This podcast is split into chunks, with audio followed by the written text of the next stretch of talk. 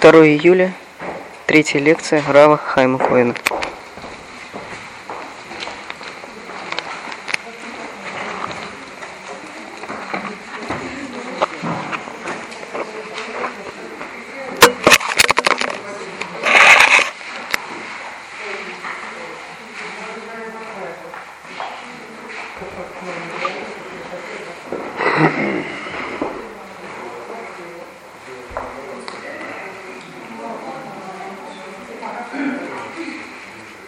Добрый день, друзья.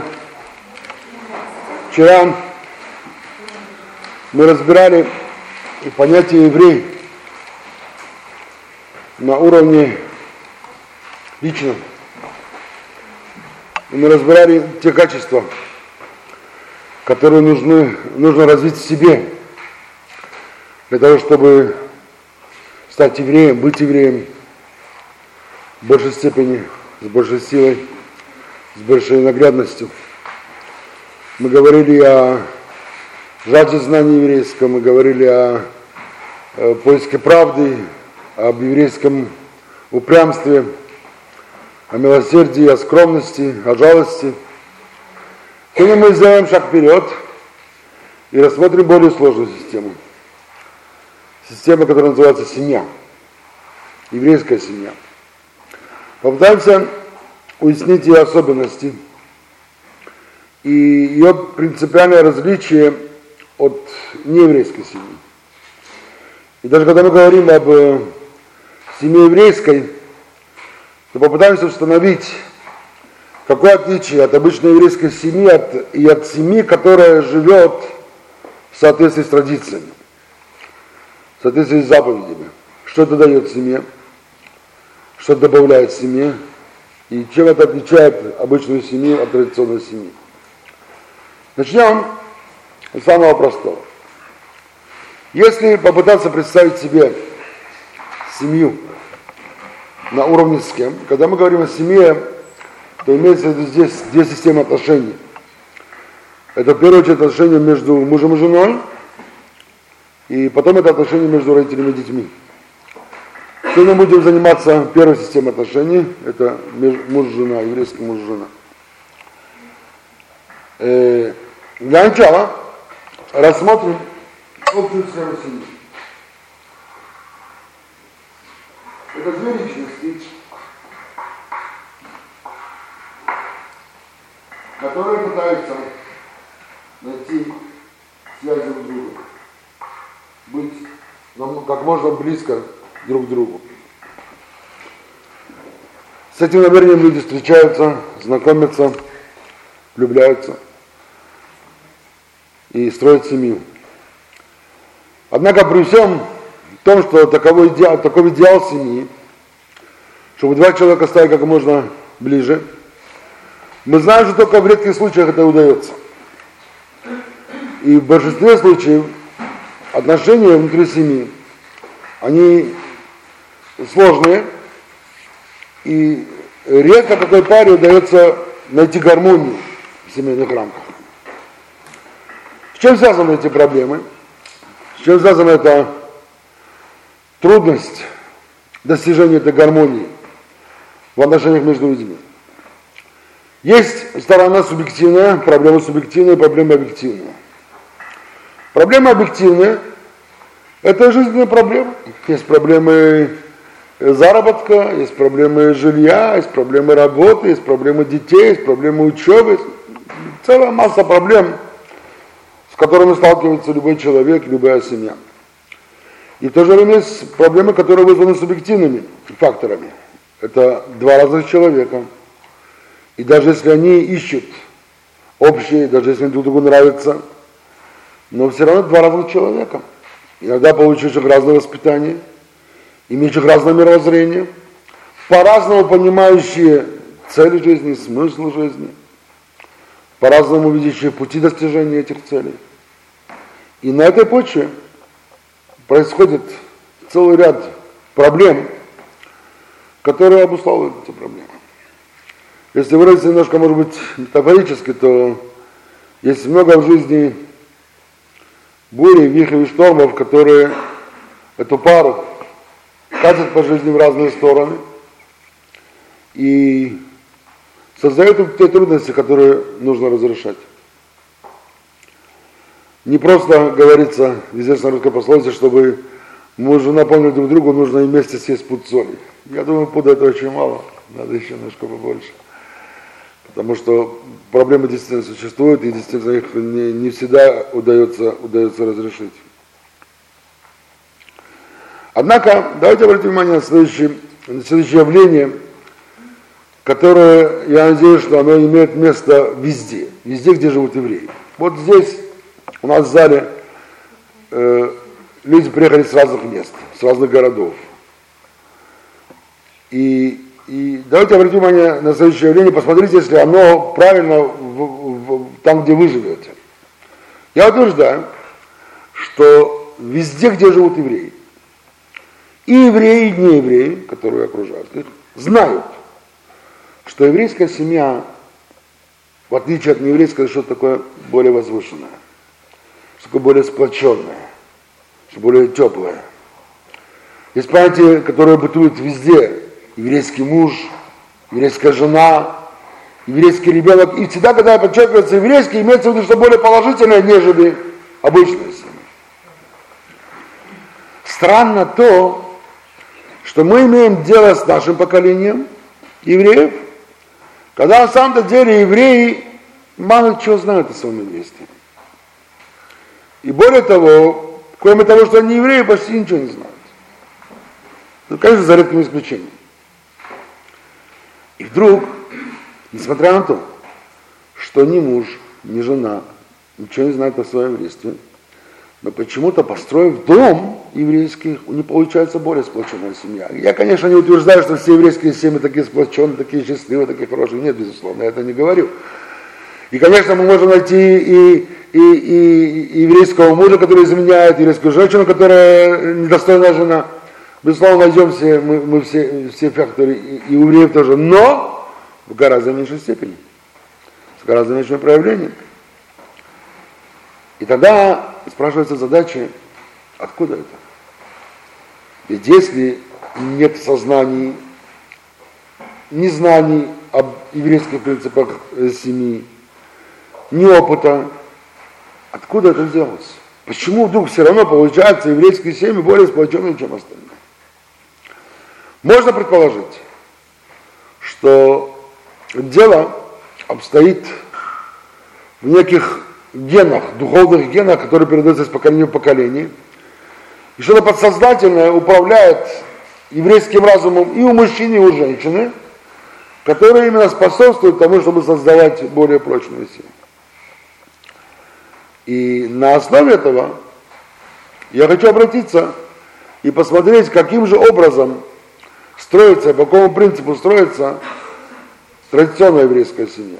И чем она отличается от от обычной, от схемы, от, на, на языке схем, от обычной семьи. В традиционной еврейской семье, так же как и во всех семьях, есть мужчина и женщина. Там тоже есть объективные проблемы. В этой семье тоже есть проблемы и заработка, и проблемы и жилья, и проблемы и работы, и трудоустройства, и прочее, прочее, прочее. Все, что в обычной семье. В этих семьях тоже могут быть разные личности, получившие иногда разное воспитание, иногда в разной среде, какие-то черты определенные разные, какие-то э, повадки разные.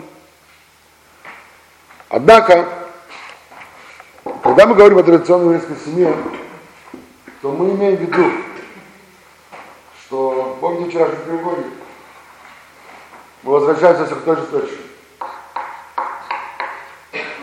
Мы говорим о семье, где муж и жена не только ищут связи друг с другом, но еще каждый из них сам по себе ищет связи и близости с общим Творцом, с Богом. То есть, когда муж не только стремится стать ближе к жене, но он в первую очередь стремится стать ближе к Богу. Любовь – это основа еврейской семьи. Если нет любви, не может быть еврейской семьи. Семья будет развалена, она будет разрушена. И в чем эта основа? Для каждого еврея Высший уровень, наивысший уровень любви – это проявление любви к Богу. Каждый еврейский мужчина знает, что первая любовь – это Богу, вторая – это жене.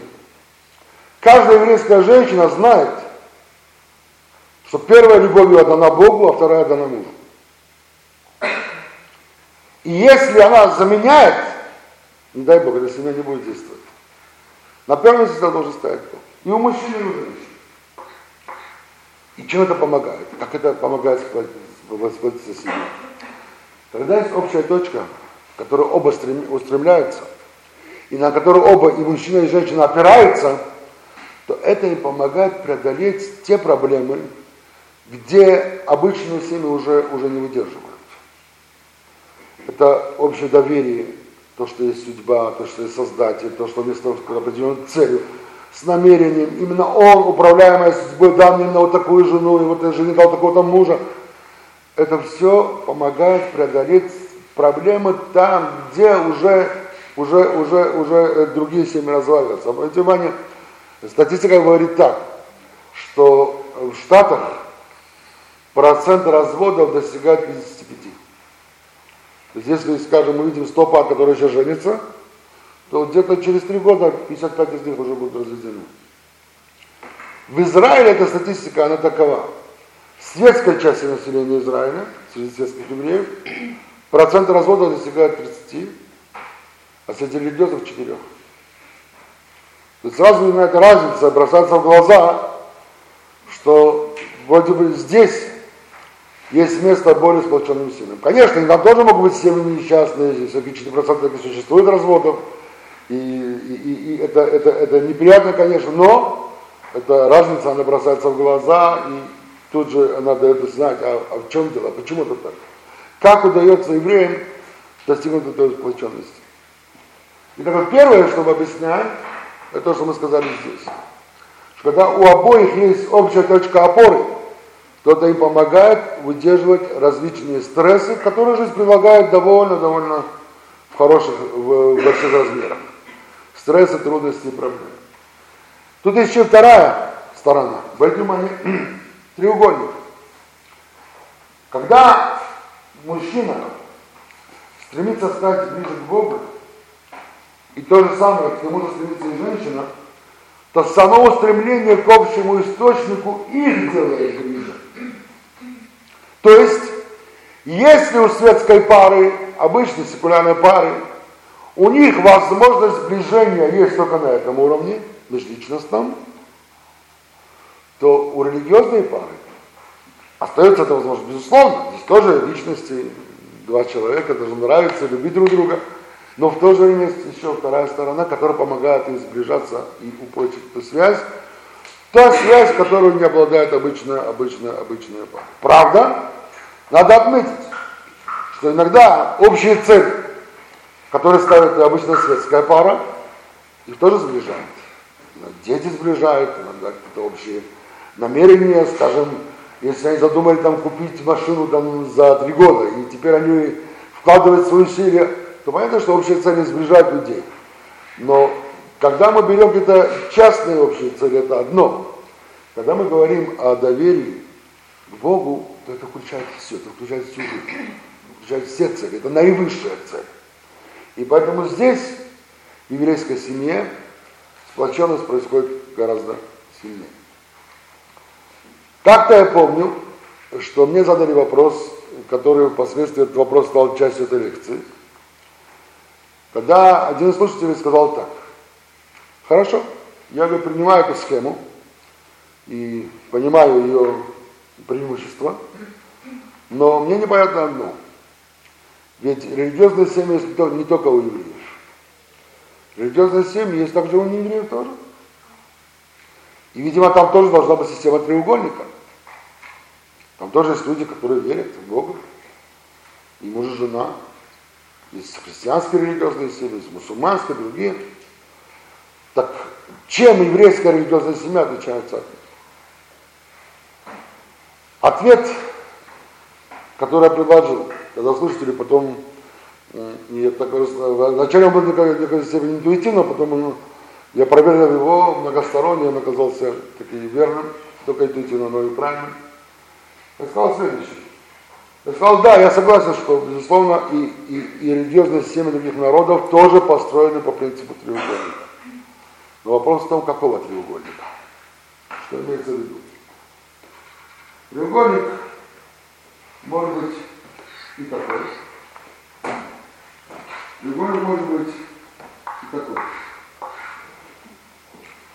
То есть, важен не только сам треугольник, как бы схема треугольника, но важно еще, на каком уровне взаимоотношений находится мужчина и женщина с друг с другом.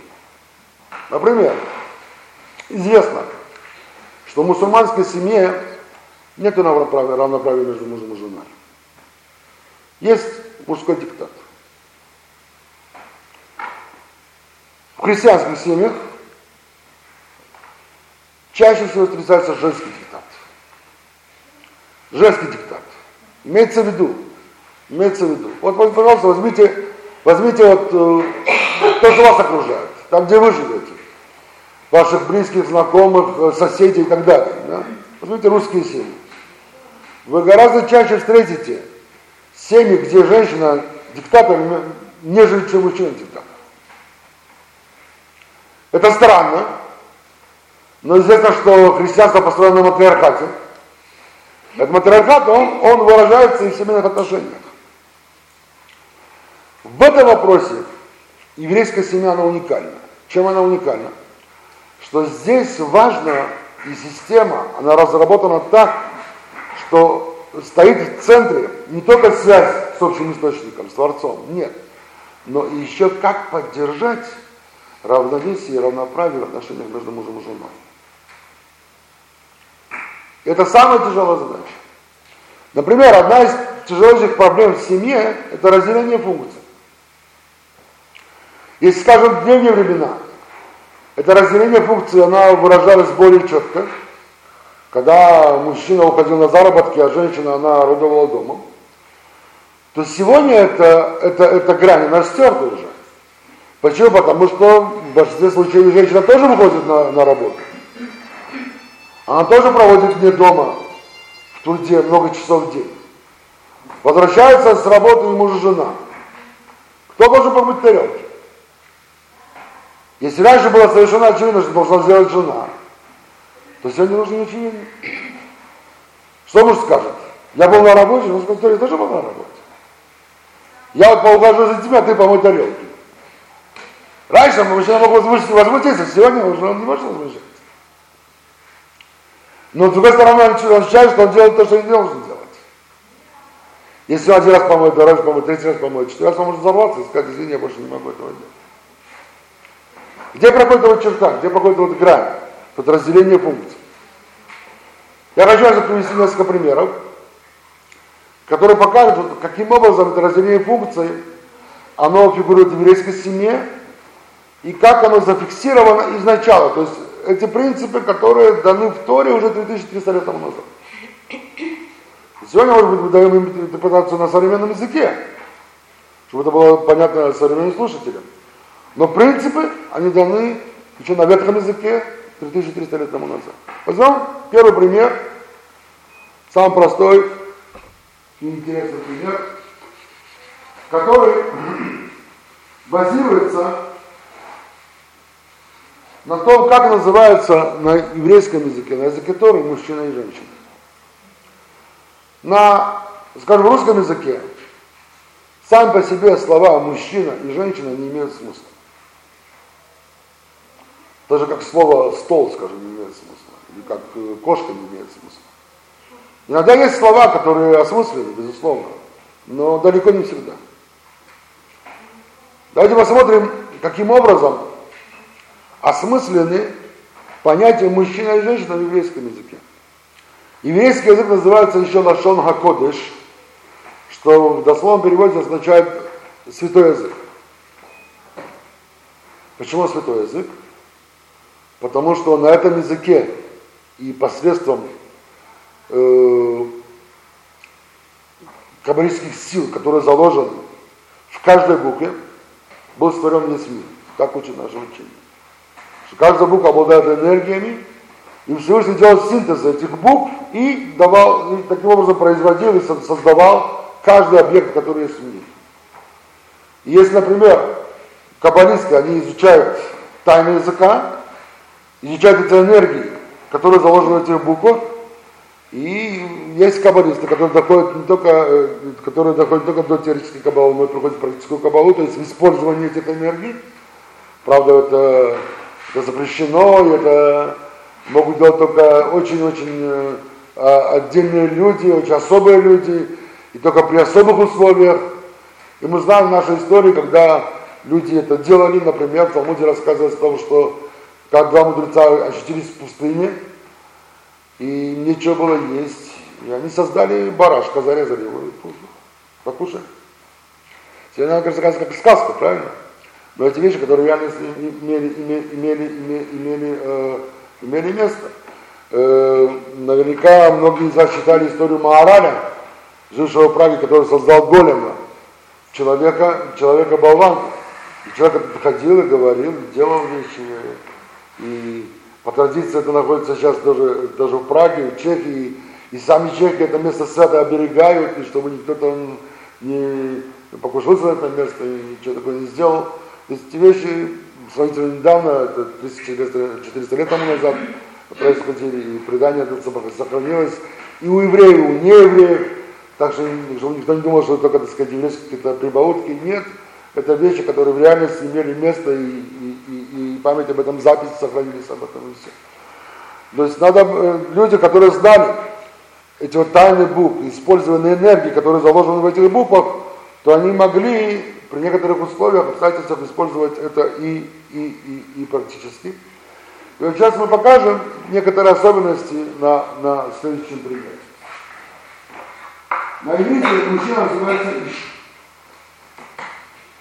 Или не знает, о чем я говорю, кто не знает, вот так вот пишется слово Иш.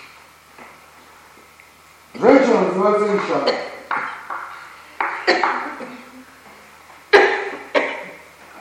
В каждом из этих слов по буквы. Причем Иша пишется без юда, можно открыть источник посмотреть, Иш пишется с юдом.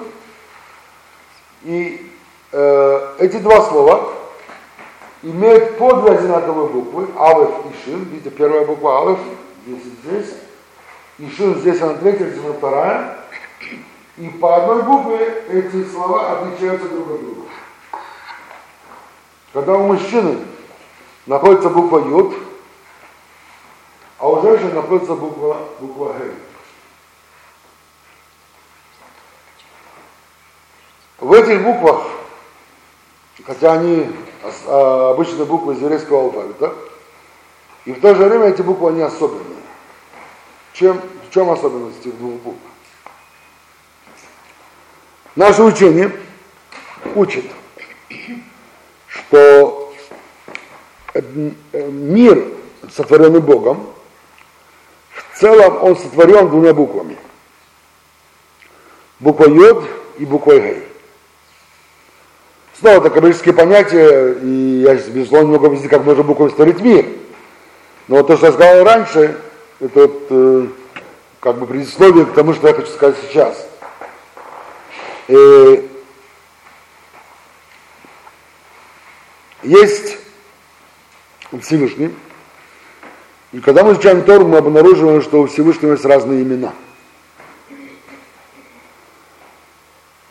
Есть э, самое такое святое имя, даже которое нам запрещено произносить, это четырехбуквенное имя. Есть другие имена, Элоким и Шадай, разные имена. И одно из имен Бога, это двубуквенное имя Бога, который выражается именно вот этими двумя буквами. Йод и Гей. Вы все, наверное, слышали слово «Халлелуя». «Халлелуя» на еврейском языке означает, это два слова. «Халлелуя». «Халлелу» – это поверительное наклонение от слова «славить», а буква «Юд» это вот имя Бога. То есть «Халлелуя» означает «славьте Бога». Почему у Бога есть разные имена? И что о чем-то говорит, как это может быть у единого Бога разные имена.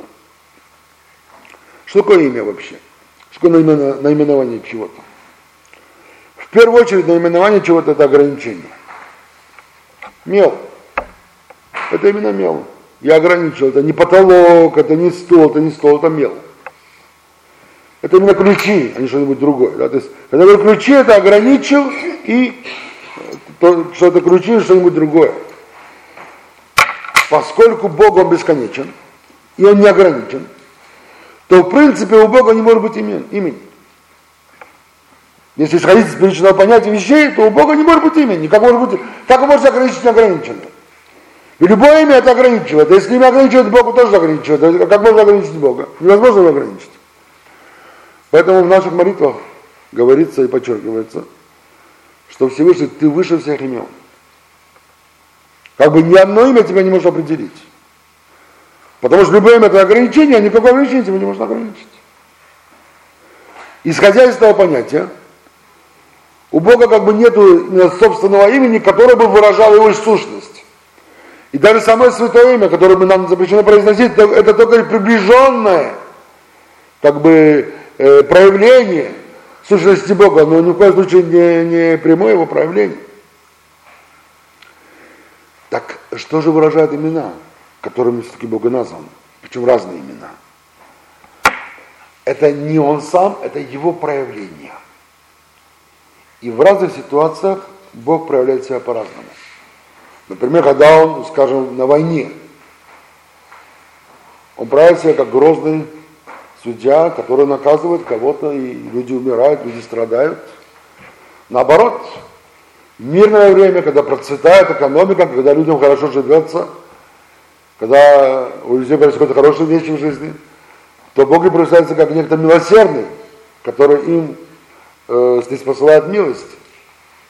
Вот это вот разное проявление Бога, они называются разными именами. То есть как бы имена это разное проявление Бога. Они не олицетворение сущности Бога, а его проявление по отношению к миру. Точно так же проявление Бога как создателя мира, это, это, это, это есть двубуквенное имя, о котором мы сейчас говорим, Йодыгей. И, и как, же это, как же это проявляет? Какое же проявление заключено в этих двух буквах?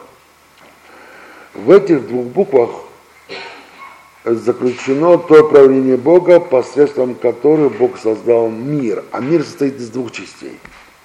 Есть наш мир, вот этот мир материальный, ограниченный, временный, бренный, то, что называем мир.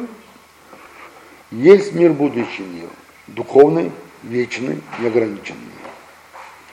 Эти две буквы выражают смысл этих двух миров. Каким образом? Буква Гей, которая заключена женщине,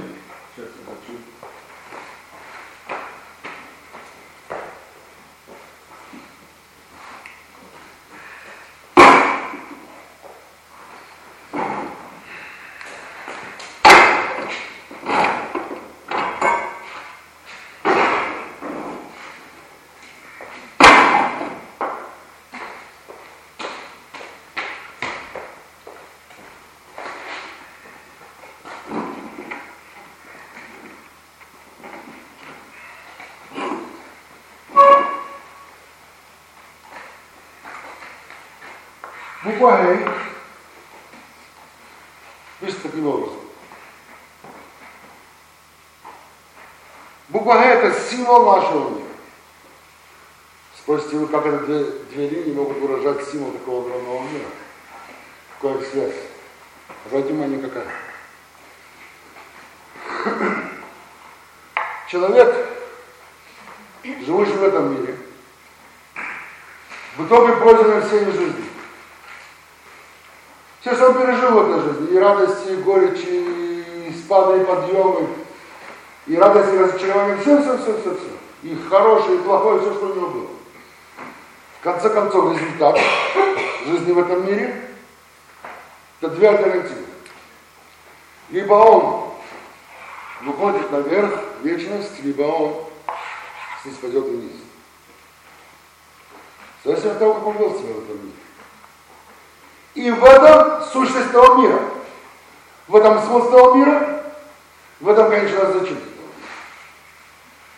Вот, пожалуйста, две черточки так и выразили смысл мира.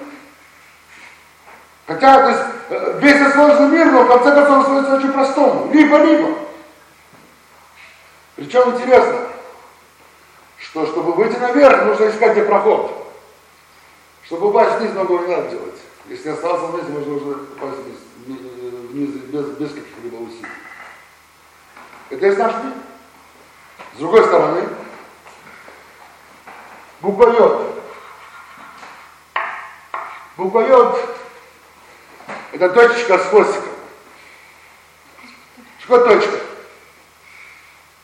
Точка, если вспомнить геометрию пятого шестого класса, то точка это нечто не имеющее размеров. То есть это, это материальный объект, но его невозможно распознать. Его невозможно измерить, его нужно определить. Это точка. То есть это, это в нашем мире выражение того, что невозможно ухватить в материальных понятиях. Это потому, потому точка это что духовное. Не материально, невозможно уловить какие-то размеры, ничего. Но он существует. Существует ничего, не ничего размер. Это может быть вот так. Это понятие, как в нашем мире представляется нам духовно. И поэтому буква Йод выражает будущий мир, который есть духовный мир. И что есть хвостик? Хвостик это связь нашего мира с будущим миром. Ведь будущий мир, он для человека не появляется просто так. Только если в этом мире он преуспеет, и в этом мире он достигнет своего духовного совершенства, своего духовного высокого уровня, тогда только он достоится будущего мира. Если нет, то он не достоится. Потому что хвостик как бы связывает наш мир и с бесконечным духовным миром. Буква Йод – это самая маленькая буква алфавита. Почему? Потому что только маленькая часть человечества достоинства. Не все. Нам важно, чтобы высветить этой маленькой части. Чтобы мы не остались на земле. Чтобы мы были частью. Поэтому смысл наших семинаров, наших встреч. Но сама суть, обратите внимание, каким образом буквы могут выражать смысл, да? То есть буквы могут выражать суть именно таких вот огромных вещей этот мир, будущий мир, наш ограниченный мир, будущий бесконечный мир. И теперь, возвращаясь к тому, о чем мы говорили, я сразу пишу Иша. Получается, что у мужа зафиксирована именно буква Йод. У жены, у женщины буква Гей. Это не случайно. Это означает, что эти буквы определяют функции мужчины и женщины в семье. То есть жизнь людей, как каждого человека, состоит из духовных понятий и материальных понятий. И духовной ценности, и материальной ценности.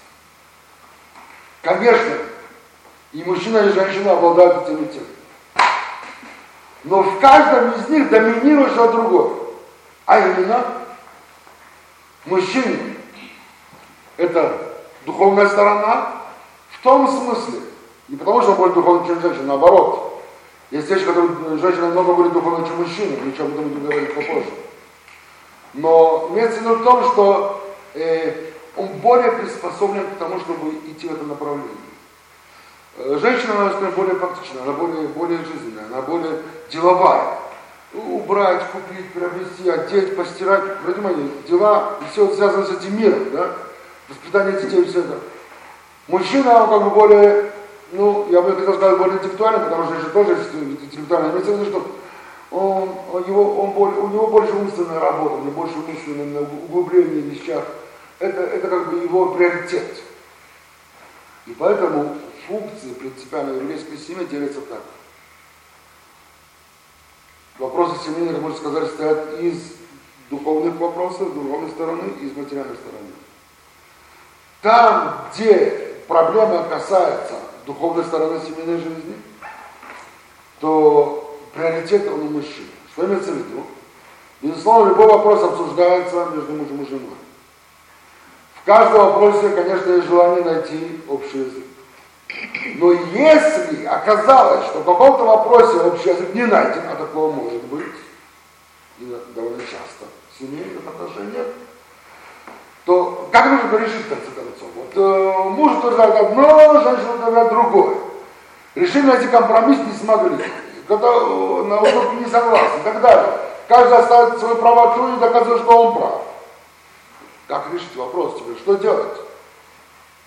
Вот если семья правильно построена, то в этой ситуации женщина должна пойти на уступку и сказать, извини, дорогой муж, хотя с тобой не согласен, но я пойду с тобой в этом вопросе, потому что здесь твой. Безусловно, безусловно, женщина сможет это сделать только тогда, когда ее муж в ее глазах. Когда он знает, что на самом деле человек усердный, человек серьезный, человек целеустремленный, но в данном вопросе с ним мнение. Но потому что он ей доверяет, она, она ему доверяет. Она не полагается на его серьезность, на его усердность, на его целеустремленность, то она говорит, я не с тобой в этом вопросе. Даже если не согласна. Если обсуждаемый вопрос, или спорный вопрос касается материальной стороны семейной жизни, то здесь наоборот. Здесь должен мужчина сказать, если не нашли компромисс, не нашли общий язык, то здесь должен мужчина сказать, жена дорогая, я не согласен, не согласен с тобой, но в этом вопросе я иду за тобой для мужчины сказать чем-то, что пойдет за своей женой, это некий психологический перелом. Потому что многие мужчины это не способны. Как? Я пойду за женой, что, с почему же вы? Воспитание еврейской семьи в том, что она учит да. Ты пойдешь за женой в этом вопросе. Скажем, допустим, идет вопрос о том, где купить квартиру, вот в этом районе, в этом районе, такую квартиру, такую, второй этаж, третий этаж, э, такой-то, с такой-то с такой-то такие-то обои сделать или такие-то обои. Дорогой, что ты, что ты, что ты, что ты вообще, дай жене эти вопросы решить. Она более приспособлена, она более, она более понимает эти вещи, даже чисто интуитивно. А я больше расположена к этому.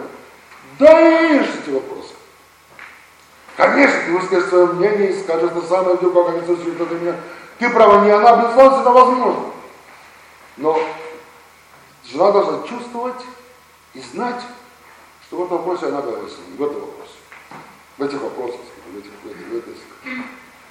Вот само вот это ощущение, вот это воспитание в себе этого подхода и со стороны мужчины, и со стороны женщины, это семейский дом.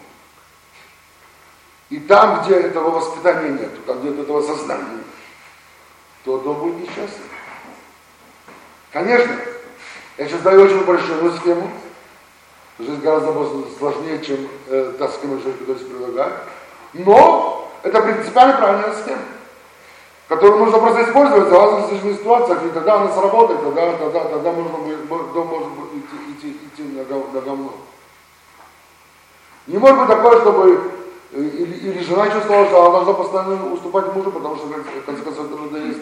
И может быть наоборот, что муж чувствовал, что он уступает постоянно жене, тоже ему надоест в какой-то момент, и будет взрыв. Поэтому правильное разделение функций, правильное понимание и, и, и способности жены, способности мужа. И функция каждого из них он располагает к тому, чтобы правильно подойти, правильно подойти к семейным вопросам. То есть обратите внимание, да?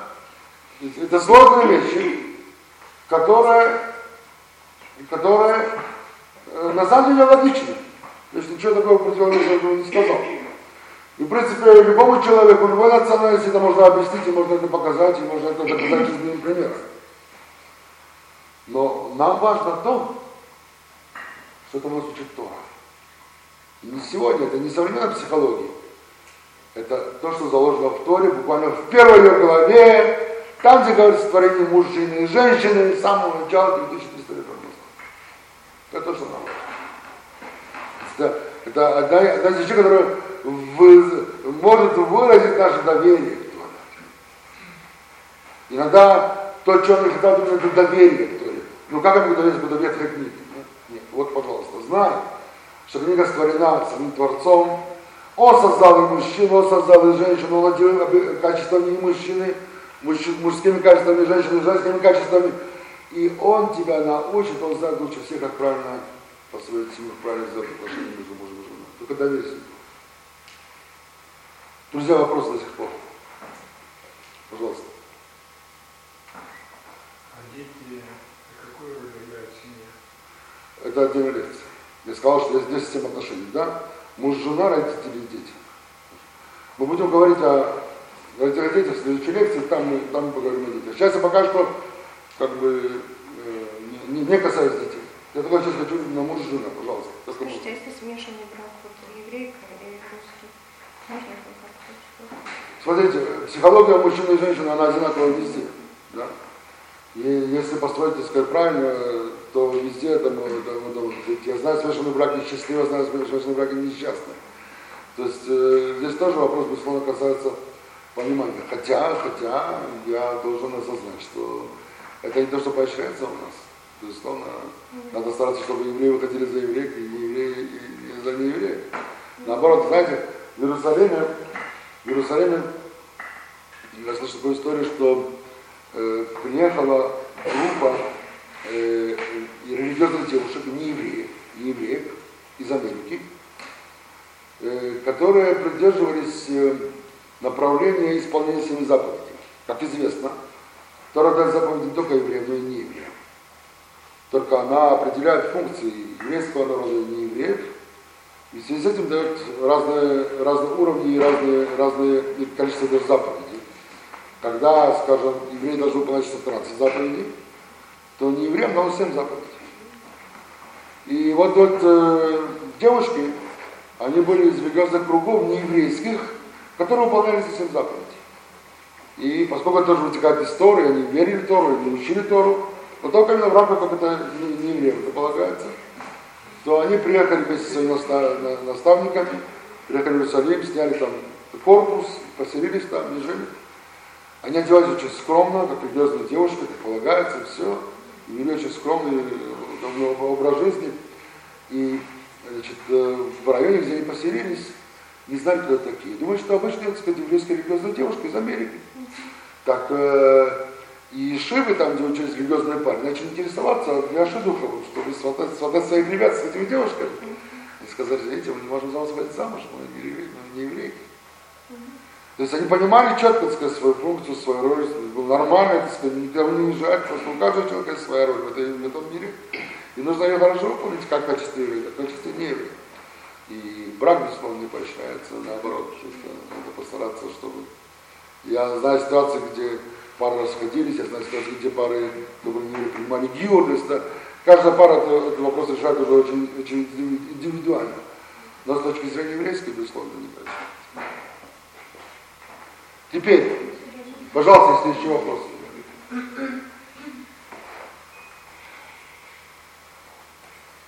И следующий пример, который обычно я привожу на этой лекции, он тоже, который раскрывает э, э, особенности взаимоотношений между мужем и женой в еврейском понимании. Этот пример строится на базе поучения, который дан в наших источниках в Талмуде,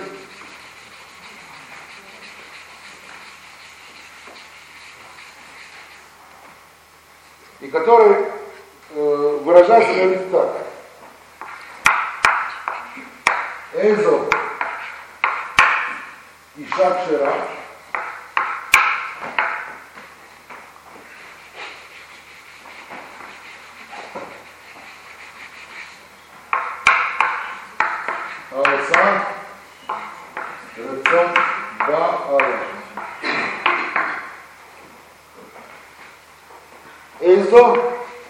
душа шира, хаоса рацион бала. Перевод этой фразы, как обычно люди ее приводят, такова жена кошерная, то есть доблестная, не которую едят, но доблестная, которая выполняет желание мужа. Такой простой перевод этой фразы. Издательство любому такому обывателю, то он сделает перевод на такой форме. Калашная доблестная, которая выполняет волю мужа. Это правильный перевод, но это не полный перевод, только частичный. Почему? Потому что глагол хаоса имеет несколько проявлений, несколько значений, несколько проявлений, которые несколько синонимов. И в этом переводе используется только один из синонимов. Хаоса вообще глагол делать. Буквально перевод на глагол делать. Но делать может принимать различную форму. В данном случае, значит делать волю мужа? Значит, исполнять желание мужа. Как бы мы же сделать, поняли, как исполнять. И тогда такой перевод этой фразы, такой понимание этой фразы, безусловно, справедливо вызывает возмущение женщин. И любая феминистка, она, если бы увидела эту фразу, сказала, о, пожалуйста, вот проявление еврейского шовинизма, мужского шовинизма по отношению к. Но более глубокий анализ этой фразы показывает обратно, противоположно. Что здесь нет шовинизма, а именно в этой фразе заключено равноправие, учитывая особенности мужчин и женщин. Что имеется в виду? Делать можно перевести как исполнять. Можно сказать, как исполнять волю мужа, желание мужа. Делать можно перевести как понятие формировать, созидать. Что это означает? Что означает создать волю мужа? Что может создать волю мужа? Представьте себе ситуацию. Когда вопрос обсуждается в семье, и муж и жена не находят общий язык. Он утверждает свое, она утверждает свое. Он опирается на свое, приводит, сказать, массу доказательств, что он прав, она то же самое. Но вопрос требует безотлагательного решения. Как это решение? Как обычно принимается решение в таких случаях? В еврейской семье в таких случаях делается одна простая вещь. Есть два человека, муж жена. Не согласен, что это принципиально, принципиально, то идут к человеку опытному, знающему, умудренному, кровину. Излагают ему обе, обе стороны проблемы. И тогда принимает его решение, он объясняет, что вот нужно поступить здесь так-то и так-то и так. Конечно, не бегут на каждый день. Но иногда, если какая-то серьезная какая проблема, требующая именно принципиального решения, и не согласие на принципиальное, то это, это, это, это, это еврейский способ разрешения проблем. И э, в нашем народе бытует понятие, которое называется шломбайт. Какой шломбайт? Это мир в семье.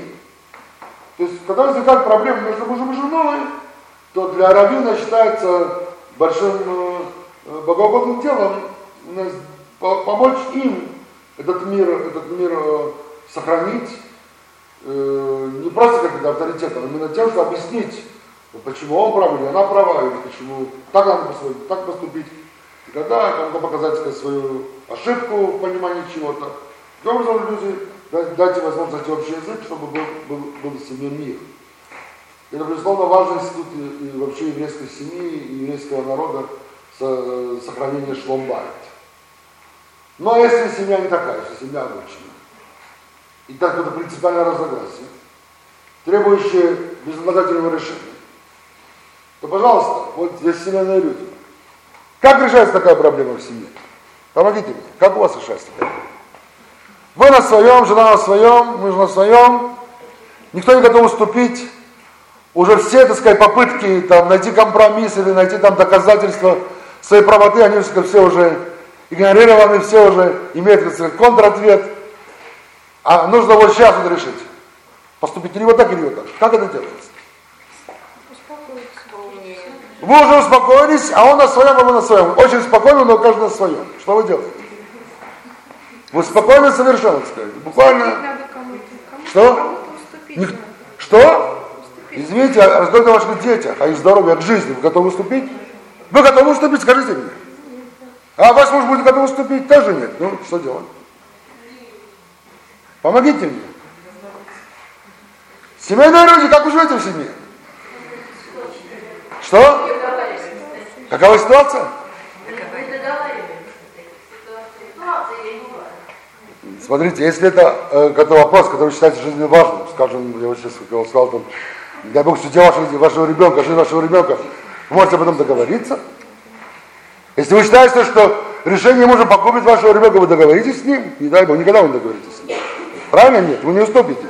А если то же самое считает э, с своей точки зрения, тоже, наверное, не договориться. Что делать? Как вы живете? Друзья.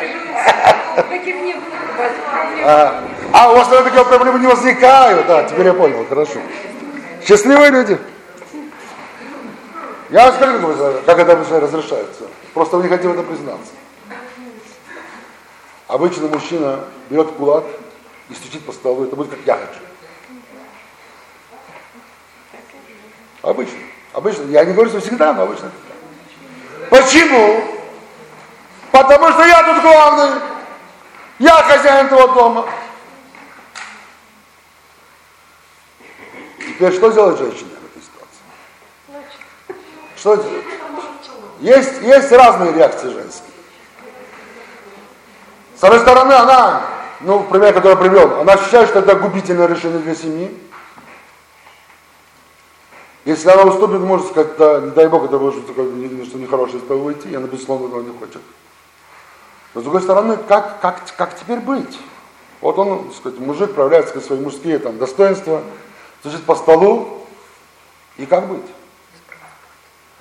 Есть несколько вариантов. Есть вариант, когда женщина скажет ему, так сказать, уже на грани терпения, что, так сказать, никакой не голова себе, это просто тряпка. Может быть, более как резкие вещи пойти.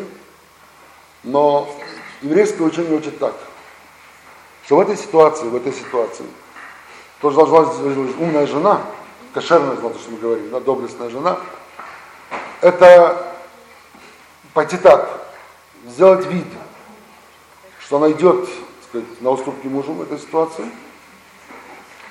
дать, как вы сказали, в этой ситуации успокоиться, немножко, так сказать, э, э, э, разрить обстановку, но потом воспользоваться всеми своими женскими навыками, именно женскими, да, и быть ласковой, милой женой, и которая теперь попытается в, воздействовать на мужа непрямым образом, ну, сказать, несколько через женственность свою. И каждый мужчина, обратите внимание, почему я это говорю так, это может показаться немножко театрально, но это так. Почему это так? Потому что каждый мужчина знает, что одно ласковое слово женщине, одна улыбка, которая уместна, и слово женское, взгляд, глаза, они могут переменить его мнение на 180 градусов. Без убеждений, без доказательств, доказательств без ничего. Так психология мужская устроена. Теперь женщина, которая это не знает, обычно это знают почти все женщины, интуитивно это знают. Но женщины далеко не всегда пользуются этим. И иногда в семье, конечно, дай бог, не в семье, да, но в семье это иногда залог мира, шломбайт, мира между мужем и женой. Когда женщина вовремя к месту правильно умеет пользоваться женскими особенностями в отношении к своему мужу. И тогда она создает, создает желание мужа. То есть она действует на мужа так, чтобы он поступил, как она хочет, но чтобы он был уверен, что его личное желание. Вот и что моя жена. Поняли, о чем идет речь?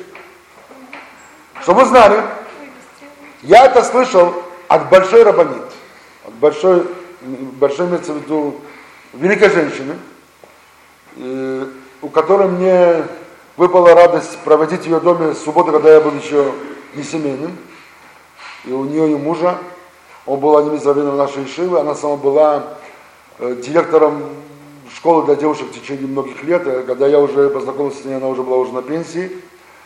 И женщина, умудренная огромным жизненным опытом, и с которой у меня были, были несколько раз такие душевные беседы, ну как с матерью поделиться, как вот женщина, так сказать, э, умудренной, мне было уже за 60 лет. И она так и сказала, Хай говорит, что ты знал, что мудрая женщина это та, которая приводит к мужу, чтобы он сделал то, что она понимает правильным для дома, Но она должна сделать так, чтобы он был уверен, что это его личное желание. Потому что как только он уловит, что это, это он делает под влиянием ее, он сразу этого откажется.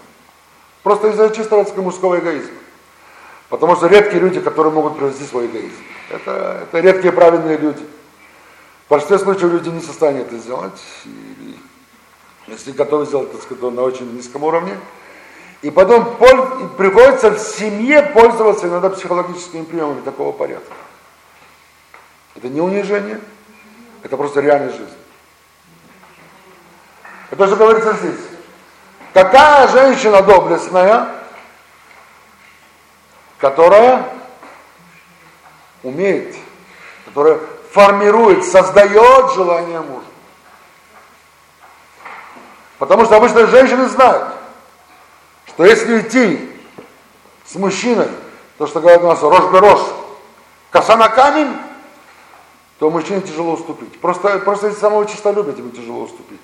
Даже когда он считает, что он не прав, ему тяжело уступить. Тем более, когда он считает, что он прав.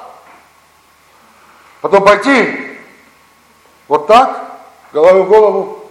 Если вы сейчас пытаетесь защитить не свою а семью, вот так защищается семью. Так остаются интересы семьи. Не потому, что у мужчины нет интереса в семье, конечно. Но женщина, она как-то все-таки более, может быть, своей интуицией или своей, может быть, через свою чувствительностью, она больше готова. Когда обычно ребенок болен, это 40 температура, кто сидит этого ребенка, муж или жена? Оба, но большую часть жена. Правильно? Оба сидят, но больше жена. Так, так, так, так жизнь построена. Э, третий. Третий перевод этого слова. Третье значение, скажем так, этого слова делать. Оно выражает следующее положение. И, и у мужчины и у женщины есть свои преимущества и свои недостатки. Когда это изучается подробно, и каждый об этом знает подробно, то это очень помогает семейной жизни. Потому что есть какие-то присущие женские качества, как положительные, так и отрицательные. Есть присущие мужские качества, как и положительные, так и отрицательные. В данном случае я касаюсь следующего качества мужчины.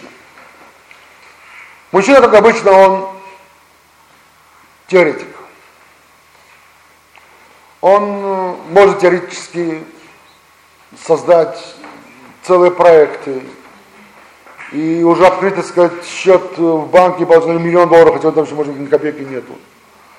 Он сделал уже бизнес, он уже стал, я не знаю, как преуспевающим человеком. В теории у него все это получается. У проблема у мужчин это практика. Как реализовать даже самые правильные идеи? У него проблема. Даже если сама идея правильная и все хорошо, но реализация этой идеи это большая проблема мужчины. Он теоретик. Женщина нет. Конечно, на, на уровне все теоретики, все практики, но если говорить о доминирующей стороне, да, женщина нет, женщина больше практик. Она, у нас на иврите говорят тахлес. Что такое тахлес? Слушай, к чему это ведет? Тахлес, к чему это ведет? Что из того будет? Реально, не, не в теории, реально. У тебя уже на банковском счету в теоретическом миллион долларов, у тебя тут рубль тут есть в кармане или нет? Вот ты об этом говоришь. Скажет, вот, пожалуйста, вот у мужчин, мужской подход, женский подход. Мужчина может наслаждаться, сказать, грезить тем, что еще ничего нет, а женщина будет говорить, слушай, ты сейчас, что у нас реальность, вот тем мы будем жить. Вот на, на, то, и нужно, то и нужно ощущать, то и нужно пережить. С другой стороны, ведь не напрасно женщине дана, даны эти качества. Если эти качества ей даны, значит, она это должна использовать именно на пользу семьи.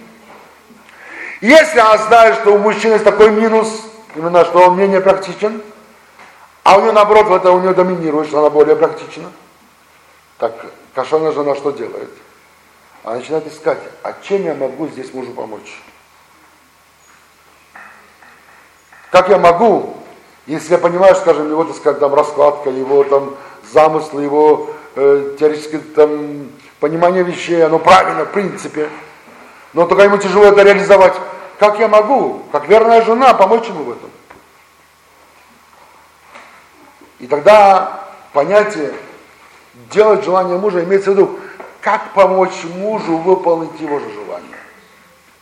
Понятно? Как способствовать мужу, чтобы он осуществил его же желание, его, не, не женское, но его же желание. И тогда, если суммировать то, что мы сейчас сказали здесь, подвести итог того, что мы сказали здесь, то эта фраза, она одновременно имеет три значения. Как минимум три значения. Может быть, еще, я не знаю, но как минимум три значения. Первое, может начнем с конца. Какова доблестная жена?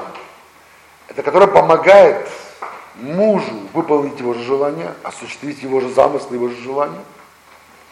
Второе, это жена, которая знает, в каких, в каких ситуациях она должна повлиять на мужа так, чтобы сформировать его желание, когда она считает, что его желания настоящие, они неправильные, ошибочные, который знает, как правильно сделать так, чтобы у него появились правильные, с ее точки зрения, желания, ради семьи, ради дома.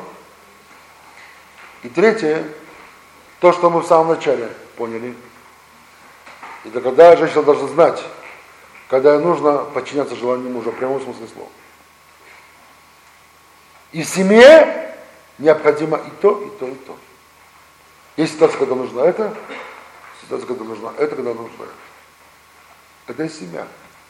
Это многогранная совокупность вот этих вот семейных понятий, которые создают и сплачивают семью.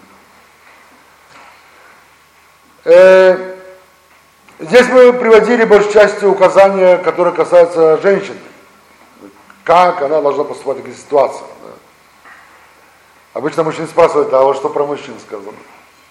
А как он должен поступать в каких-то ситуациях? Безусловно. Наше учение охватывает это. Скажу вам более того.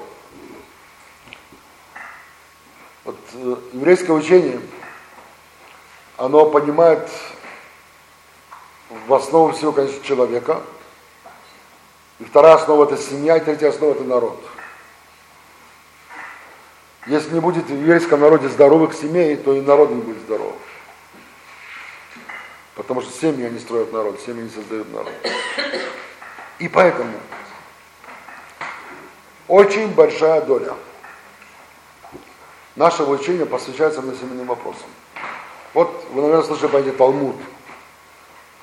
Талмуд это запись всех положений Торы, более расшифрованных, более подробно объясненных,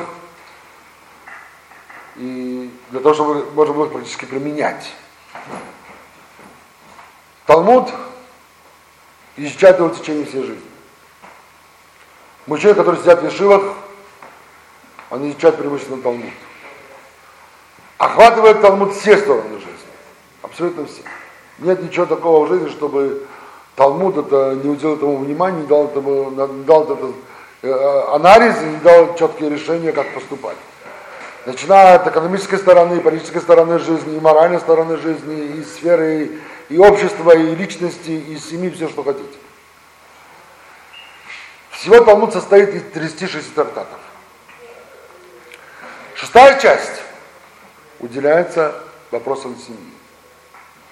Когда каждому принципиальному вопросу посвящается отдельный трактат. Теперь, чтобы вы имели представление, друзья, о чем идет речь. Э, в совокупности 36 трактатов, они составляют около 2300-400 страниц. Примерно. Э, изучение одной страницы для начинающего человека на самом поверхностном уровне, я говорю, самый поверхностный уровень, это берет, ну, по крайней мере, месяц для начинающего человека. Для человека, который хочет углубиться, один из моих раввинов изучал одну страницу 8 месяцев. Это уже раввин, то есть человек уже э, не начинающий, человек, который уже знающий. Который мог, может пройти на поверхностном уровне Талмуд, это то, что нужно начинающему один месяц, он может пройти за полчаса. Вот на этом уровне он проходил 8 месяцев одну страницу Талмуда.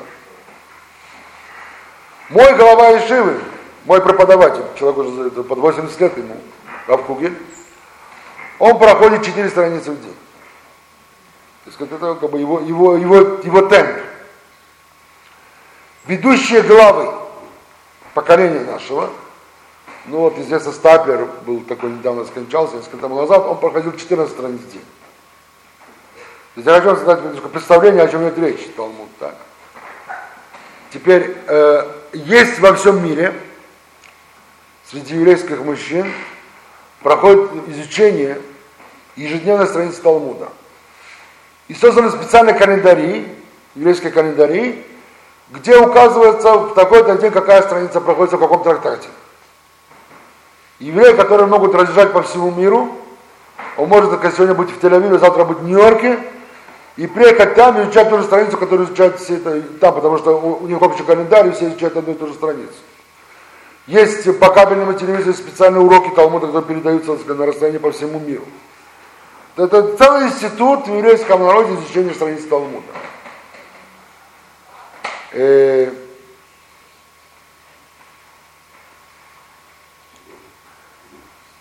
Всего, если изучать страницу Талмуда в день, то завершение всего Талмуда берет 7 лет.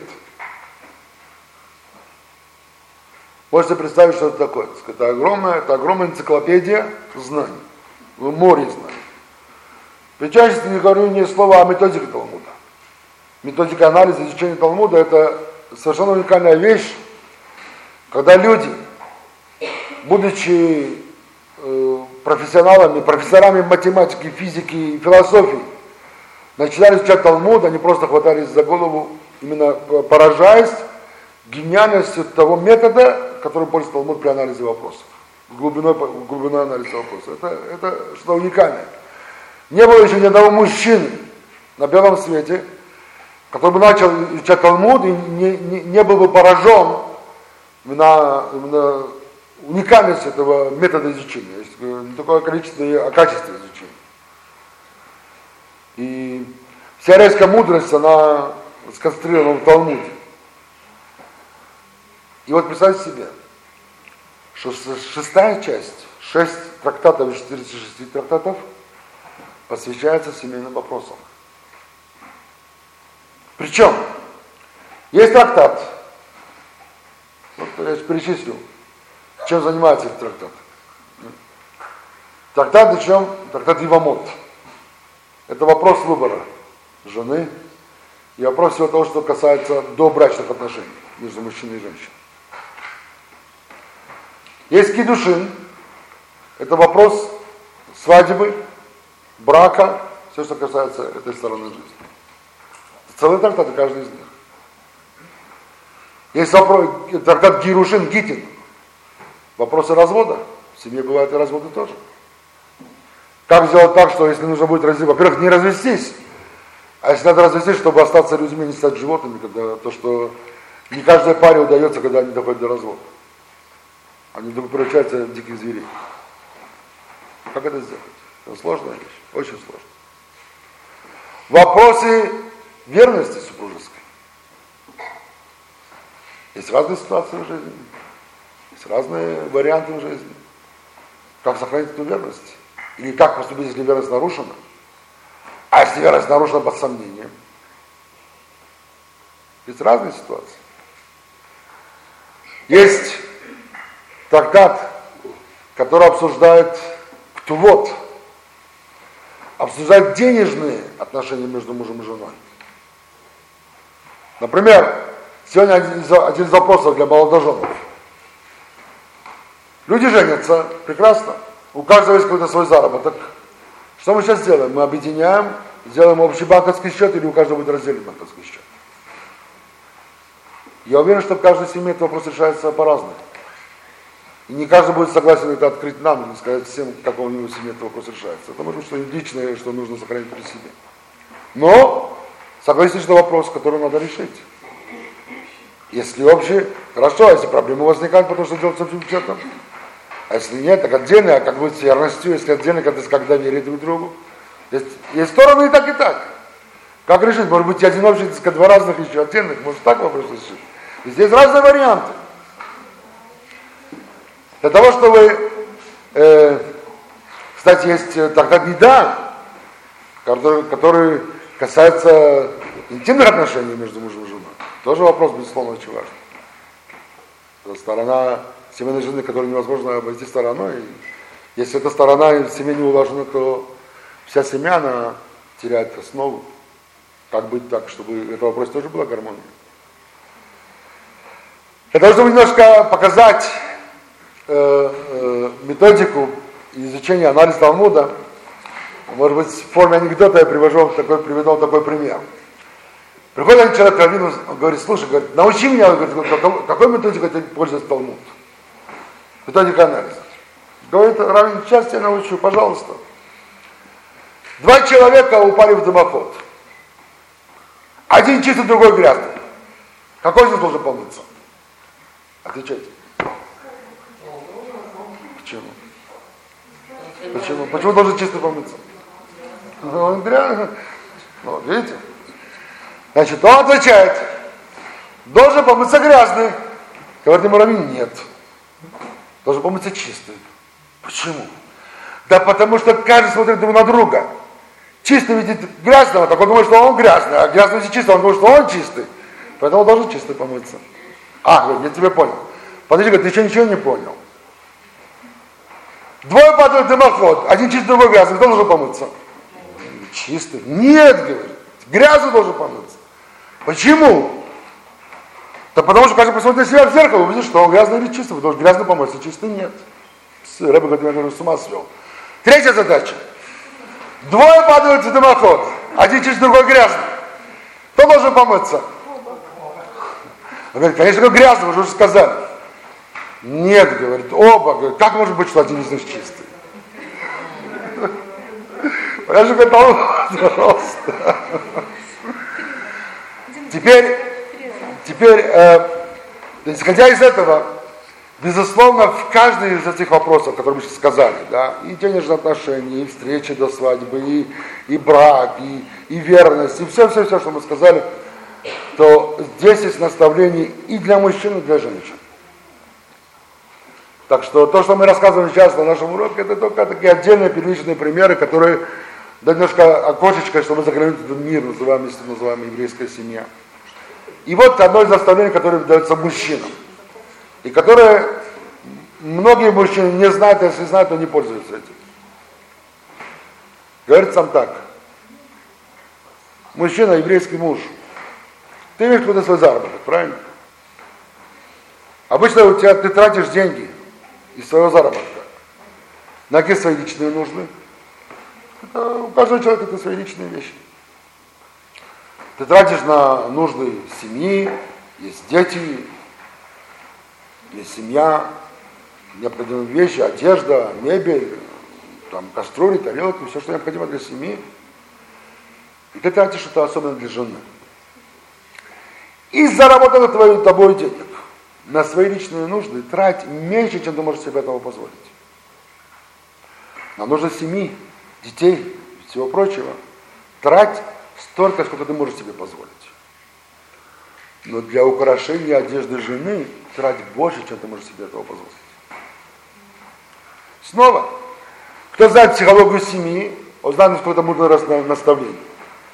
Насколько знает, что и в семье, когда жена получает подарок, это будет это духи, будто это там, я не знаю, там, это брошка или там что-нибудь такое из украшений или одежда, то это, это, это новшество, оно может поднять настроение на несколько недель. Мужчинам это непонятно. Мужская психология совершенно другая. Вот, пожалуйста, как, скажу, как, как одеваются, как одеваются еврейские мужчины. Одеваются религиозные мужчины, да, есть э, черная одежда сверху, там брюки, костюм, пиджак и белая рубашка внизу. Это очень символично, потому что если посмотреть на историю нашего народа, на наш быт, и попытаться его описать каким-то цветом, то, скорее всего, это будет черный цвет, потому что наша история это, это совокупность нашей трагедии. которая символизируется черным цветом. И потом снаружи мужчина называют как бы черную одежду, темную одежду. Но в то же время внутри мы же вся живем белой надеждой. Внутри это рубашка, это белый цвет. Но цвета очень такие монотонные, черное, белое и все. Женщины религиозные одеваются в цветастые одежды, в разноцветные одежды. Почему? Потому что, не дай Бог, если женщина будет одевать все время черное и белое, она сойдет с ума. Она просто это не выдержит. Мужчина, мужчина не проблема с этим. Мужчина это нормально. Правда, в то же время есть интересное указание, фантастика, одежда цветная для женщин, безусловно, это порядка вещей, но в то же время э, дается указание, чтобы еврейская женщина старалась не одевать красные одежды. Почему? Потому что возбуждает мужскую кровь. Мужчина, так сказать, как, как в Испании, знаете, бой быков, да? То есть даже, я, конечно, если говорю то, что мужчина сразу начинает сходить с ног, когда видит красную одежду, но говорю, что вызывает некие ощущения, некие переживания, некие то самое, то, что не следовало бы это выражать. Когда она наденет с мужем, пожалуйста, пускай одевается во все цвета, и красный, и все что угодно. Но когда она выходит в общество, надо постараться, чтобы одевать какие-то другие, другие, другие, другие цвета. Э, дорогие друзья, до сих пор наша беседа. Если есть вопросы, пожалуйста. Если нет, то я хочу закончить и нашу сегодняшнюю беседу стихотворением. Того же автора, Леа Солганик, называется стихотворение «Твой дом». На свете есть много важных вещей, но дом человека всего он важнее.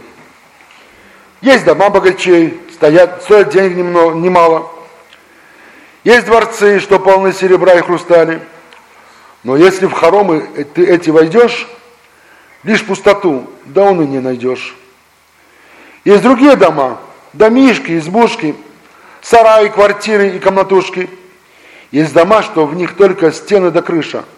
Но голос веселья из них всегда слышен. Какой дом, чтобы жить в нем, выбрать тогда? Дворец или квартира, караван или изба, но никакая постройка бетона не даст вам замены хорошего дома. Ведь дом – это свет, уют и тепло, где всегда так приятно, всегда так светло, спокойствие, уверенность, радостный смех. Любви в таком доме хватает на всех, но не купишь нигде ты такие дома.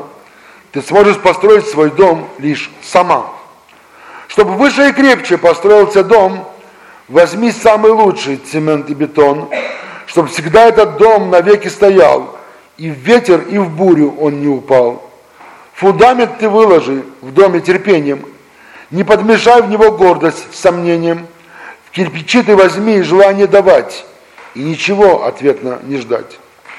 Для стен ты возьми понимание, мудрость, добавь во все это заботу и чуткость, и выруби окна в стенке своей, чтобы свет твоих глаз зашел в них скорей. Розовый цвет для стекла нужно выбрать, чтобы ты смогла только лучшее видеть. Не ищи недостатков, отличий не бойся. Поддержкой быть в доме ты лучше настройся. Тяжкие грузы сама не тащи. На кран, на подъемный ты все положи. Все тяжести Бог у тебя заберет, даст силы идти, вперед подтолкнет. Ты лишь вспомни о нем, обращайся к нему. С нетерпением он ждет молитву твою. Сердце, как воду, пред Богом излей. Проси обо всем, слез не жалей. Знай, дом это храм, где Бог обитает, но только где дружба и мир пребывают. Для этого миром красть свои стены, не пачкай их грязными пятнами лени, не царапай упреком, не бей их обидой, чисть их постоянно приветливым видом. Крышу сплети ты из уважения, доброго слова, благодарения, в цвет комплиментов ее ты покрась, улыбкой лучистой сверху укрась.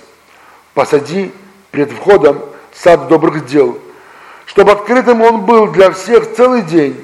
Ты распахни святости двери и запусти в них надежду и веру. От плохого влияния свой дом охраняй, сплетни и ложь в него не пускай, гони, гони во все стороны, зло и раздоры. Не, будем в нем, не будет в нем места насмешкам и ссорам, и будет вовеки такой дом стоять. Ни в бурю, ни в ветер не можешь упасть. Ливень и дождь его не зальют, искры огня не подожгут. Нигде ты не купишь такие дома. Его ты построить сможешь сама. Но строение дома нельзя прекращать. Каждый день, каждый час его продолжать. Чтобы был тут не дом, а красивый дворец, в котором всегда обитает Творец. И царь, и царица в дворце том живут, принцессы и принцы звонко поют. И много сокровищ в дворце есть таком, но не найдешь слитков золота в нем. Нет серебра, нет бронзы в дворце, и нет бриллиантов в хрустальном ларце. А счастье рекой в дворце том стремится. Разве может оно с бриллиантом сравниться?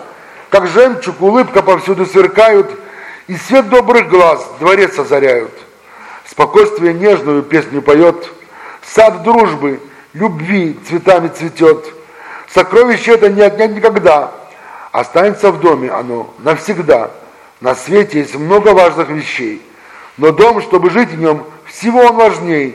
На чужие дома ты не смотри, дворец свой построишь, построить сможешь лишь ты. Спасибо, друзья. Отдыхайте.